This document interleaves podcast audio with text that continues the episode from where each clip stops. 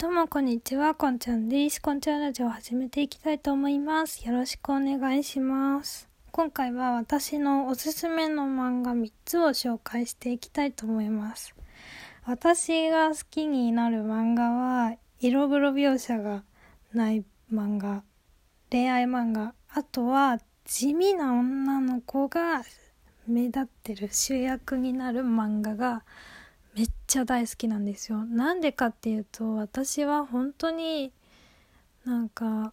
地味でネクラで、もう誰からもこう関心を寄せられない、その場にいてもいなくても変わらないような人生を歩んできたんですけど、似たような子がこう漫画の中でキラキラしてるというか救われてくのを見ると、本当に自分が救われたかのようになって、すごくねあの心地いいんですよ。なんでそういう漫画が大好きです。だから今回は全部そういうなんか地味な女の子が主役になるよ主役になってる漫画っていうのをおすすめしていきたいと思います。まず一番好きなのが汗と石鹸っていう漫画で、えー、汗と石鹸のあらすじはえー、っとリリアドロップっていう石鹸会社で働く事務員の事務員経理部の、えー、あさこさんっていう女の子のえーとね、悩みが汗っかきなことなんですね。で、そのあさこさんは自分の汗っかきがすごくコンプレックスなんだけど、えー、リリアドロップの石鹸を使うととってもいい匂いがして、自分の汗っかきの欠点が目立たなくなる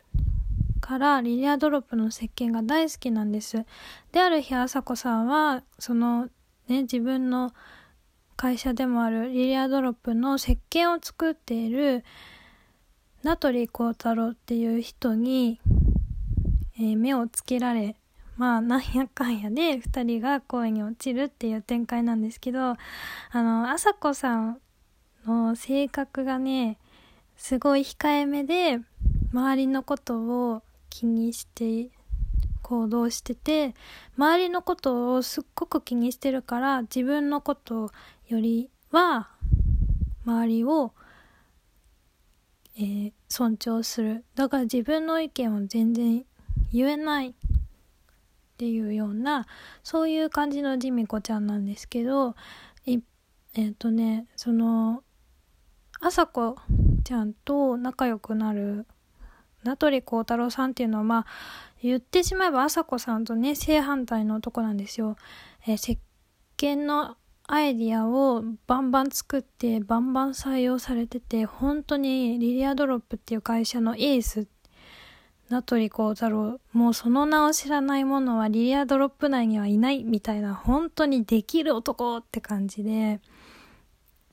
周りの同僚からも好かれてて、すっごいね人気者でキラキラしてるんです。だからやっぱりあさこさんは周りのことすっごい気にするから、あのー、そのお付き合いしてる名取さんのこともすっごい気にするのでね、名取さんはすごいキラキラしてて会社のエースなんて呼ばれてて、なんか周りにはいつもいい人がいるけど、なんかそんなキラキラした人と自分が付き合っていいのかなってすっごく不安になっちゃって、でも名取さんが、あのー、俺はあさこさんが好きです、あさこさんが大好きですっていうことをね、もう一生懸命伝えてくれるので、今までね本当は泣きそう、あさこちゃんがそんなこと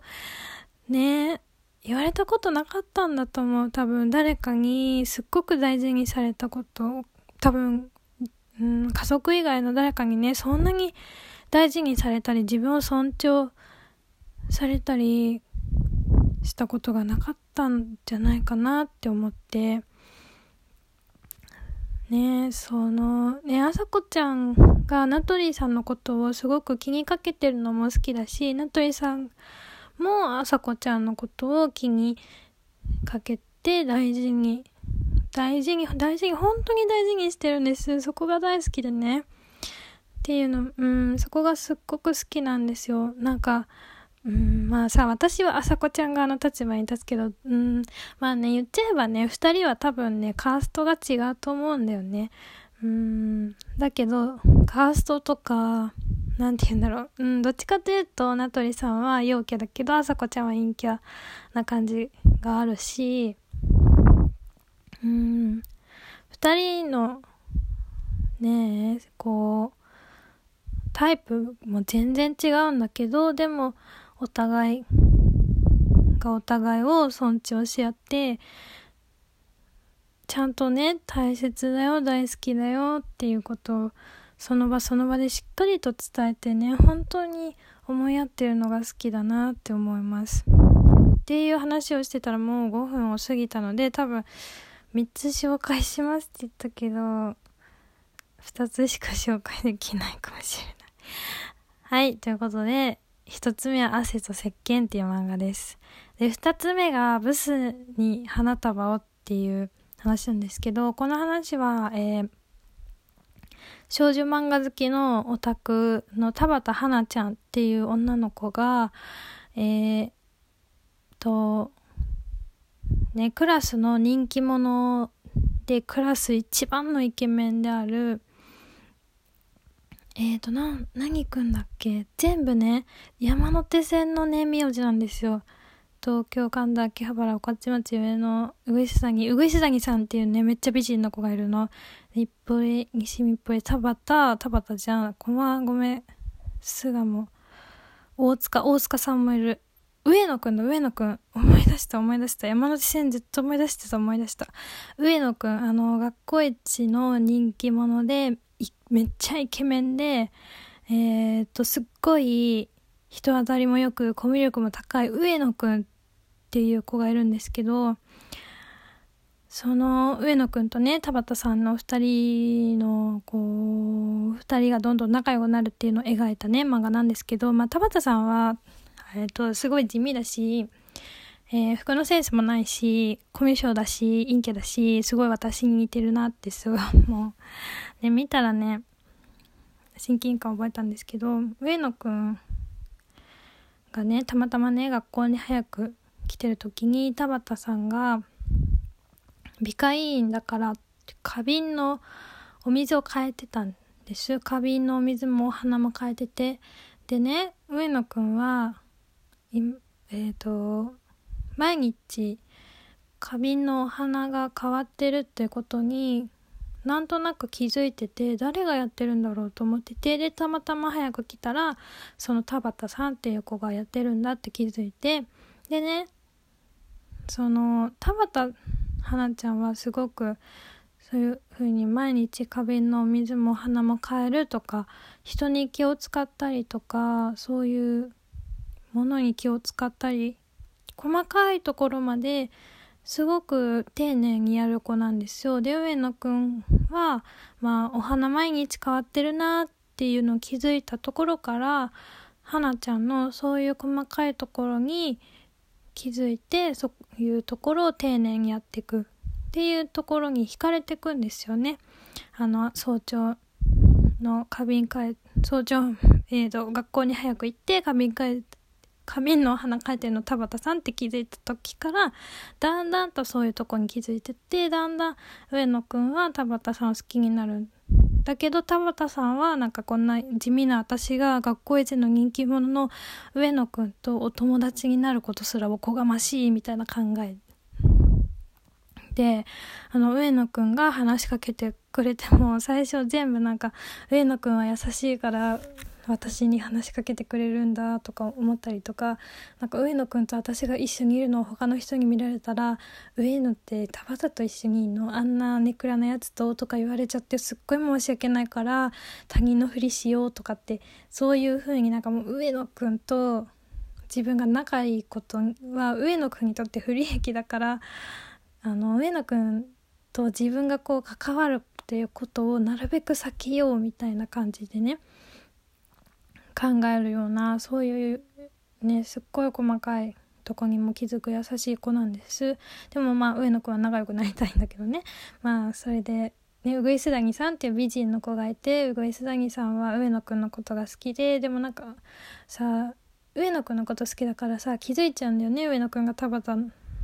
花ちゃんのことを気になってるんだなって。でまあ田畑的にはウ上谷さんと上野くんが、田畑的にっていうか、まあみんなは、まあ、上谷さんと上野くんが付き合うのが一番美男美女カップルでいいよねみたいなね風に思ってて、まあ上谷さんも美人でこんなに努力してる私が上野くんっていう好きなね男の子にめっちゃアピールしてるのに、なんで上野くんは田畑さんのことが好きなんだろうって思ったりした時もあるんだけど、やっぱり上谷ちゃんも田畑のそういう細かいところとか優しいところに気づいて、あのそれであと上野くんのこと好きだからね、ずっと見てたらやっぱかなわないなとか、っていうか上野くんはやっぱ田畑のこと好きなんだなって思うんだけど、うん、なんか思いを伝えたいからってちゃんと潔く告白して振られ、玉砕覚悟の当たって砕ける告白をしてね、でね振られちゃうんですけどね、うんなんかその上野くんがねめっちゃいいやつなんですよね。上野くんがねほんはなんか誰にでも優しくて、君に届けの風早くんみたいな感じかな。うん誰にでも優しくて誰にでも人当たりが良くて、なんかこう地味だからとかブスだからとかで差別とか全然しないし、なんかこの子は地味だから付き合いたくないなとか、この子は可愛くないから一緒にいたくないなとか、そういうことをいちミリも思わないんです。周りの子はね、あの田畑さんは地味だから付き合いにくいなとか、あとえーと何くんだっけ、新橋くんだっけな、新橋くんっていうことは痛くないなとか思うんですけど、上野くんはそういうことしないすっごいいい子で、